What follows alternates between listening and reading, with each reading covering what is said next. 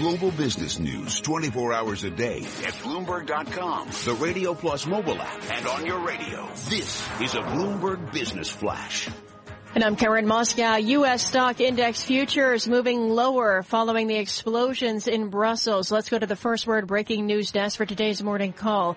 Here's Bill Maloney. Good morning, Bill. Good morning, Karen. That's right. U.S. futures are lower in the wake of the Brussels attacks. Dow futures currently lower by 58 points. S&P's dropped nine and a half, and Nasdaq futures declined by 22 and a half. The U.S. 10 yield at 1.89 percent. And in Europe, Spain and Italy each drop one percent. On the U.S. economic front at 9 o'clock, House Price Index. At 9.45, market U.S. manufacturing PMI. And at 10 o'clock, Richmond Fed. After the bell last night, mattress firm year adjusted EPS view trailed lowest estimates. Finally, some of your Wall Street upgrades and downgrades. Yahoo cut to neutral over at Citigroup. Scott's Miracle-Gro cut to neutral at JP Morgan. Wynn Resorts raised to overweight at Morgan Stanley. At Raymond James, Chevron cut to market perform. Amazon cut to outperform. And finally, Zillow raised to outperform at RBC.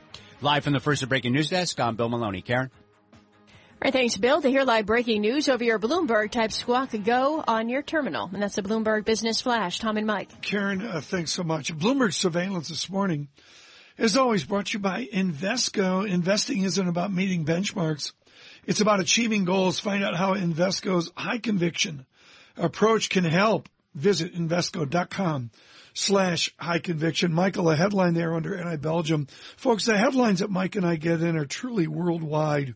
We sort through them for the quality headlines. The train that you mentioned to the Netherlands, uh, nothing suspicious found. Yeah, the uh, train that was stopped at uh, in uh, Holland uh, was searched, yeah. but the Dutch police found nothing. It had come from Brussels. We'll keep you abreast of the headlines. I'm Michael Barr with further reports worldwide on Bloomberg Radio. Anders Corr with us. We're thrilled to bring him to you. What a great set of guests uh, this morning with people that have really thought long and hard about this. Anders, how wide is the Atlantic Ocean? It's over there. By the inch. over there. It's, it's Give us an over exact there. measurement.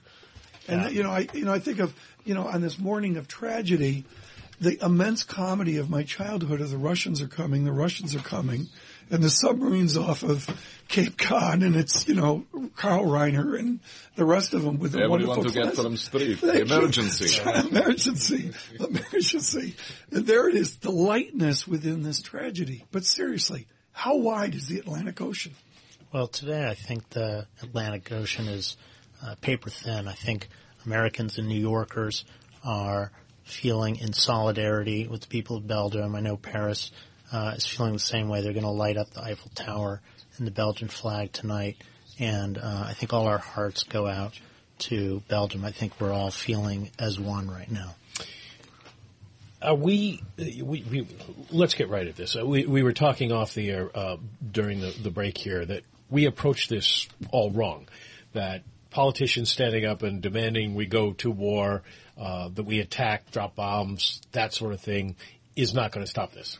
Yeah, I, well, I mean, what you see is uh, French president um, saying that uh, he's at war and he's ready. He's you know, last time uh, when when uh, Hebdo happened, he he attacked uh, you know with uh, Mirage planes, and uh, he attacked in Syria and Iraq. And I think that uh, unfortunately, that's that's not really the the approach to take here. The approach is really uh, to really think how can we find these terrorists that are in our midst. I mean, we knew that these guys were in Molenbrook, whatever it's called. Is there a model You know, from the, is there a model from the French resistance? Is there a model from, you know, the Kurds that we saw in World War II or, or onward of infiltrating?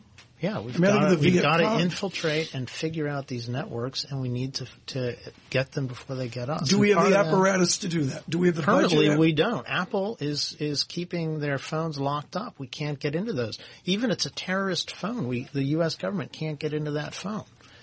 Right? We need a law that says that the U.S. government can access the phones of terrorists. It's very simple. That's the key issue here, though. I mean, the whole Apple issue, the whole issue of how you deal with uh, infiltrating terrorists, spying on people. Uh, you, you've got to balance civil liberties uh, with that. Where do you draw the line? How do you know where the line even is? Well, I think everyone draws the line differently for themselves depending on their own perception of the government. My own perception of the U.S. government is that it's here to protect us. It's a democracy, unlike many countries in the world, and it's trying its best to protect us. The people that are in the U.S. government are working very hard to find those terrorists, but a lot of the laws that we have now really hog tie them and make it very difficult for them to do it. Today's attack could easily have been in New York, in D.C., Chicago, L.A. Is that distinction the width of the Atlantic? Yes. It's just that simple. It yes. hasn't happened since uh, 9/11 here in the U.S. Do we have better security here? Uh, I think we probably have better security right now. Also, um, I mean, Europe is dealing with an influx of of people right now, some of whom may be ISIS, uh, but you know, we take, we're very, very careful about who we let into the United States. As far as refugees, we're letting in a much smaller percentage. Um, but that, but keeping refugees out is actually the wrong approach. What, well, then what is the right approach to create knowledge about people that choose to harm us? We've got to allow and enable our government to protect us. And that doesn't mean putting a few policemen at subway stations. It means allowing them to access the technology that they need to right. to look I mean, into and find the terrorists uh, through their emails, through their of, phone calls. Well, this is critical. We're out of time, but the distinction you place, uh, apolitical, is we need a technocratic solution, a technology solution. Yeah. Anders Corr, thank you so much. Uh, on short notice today, he's with Corr Analytics and provides his perspective on international relations and also the defense matters of the United States. Mike, do you see any new headlines that we should?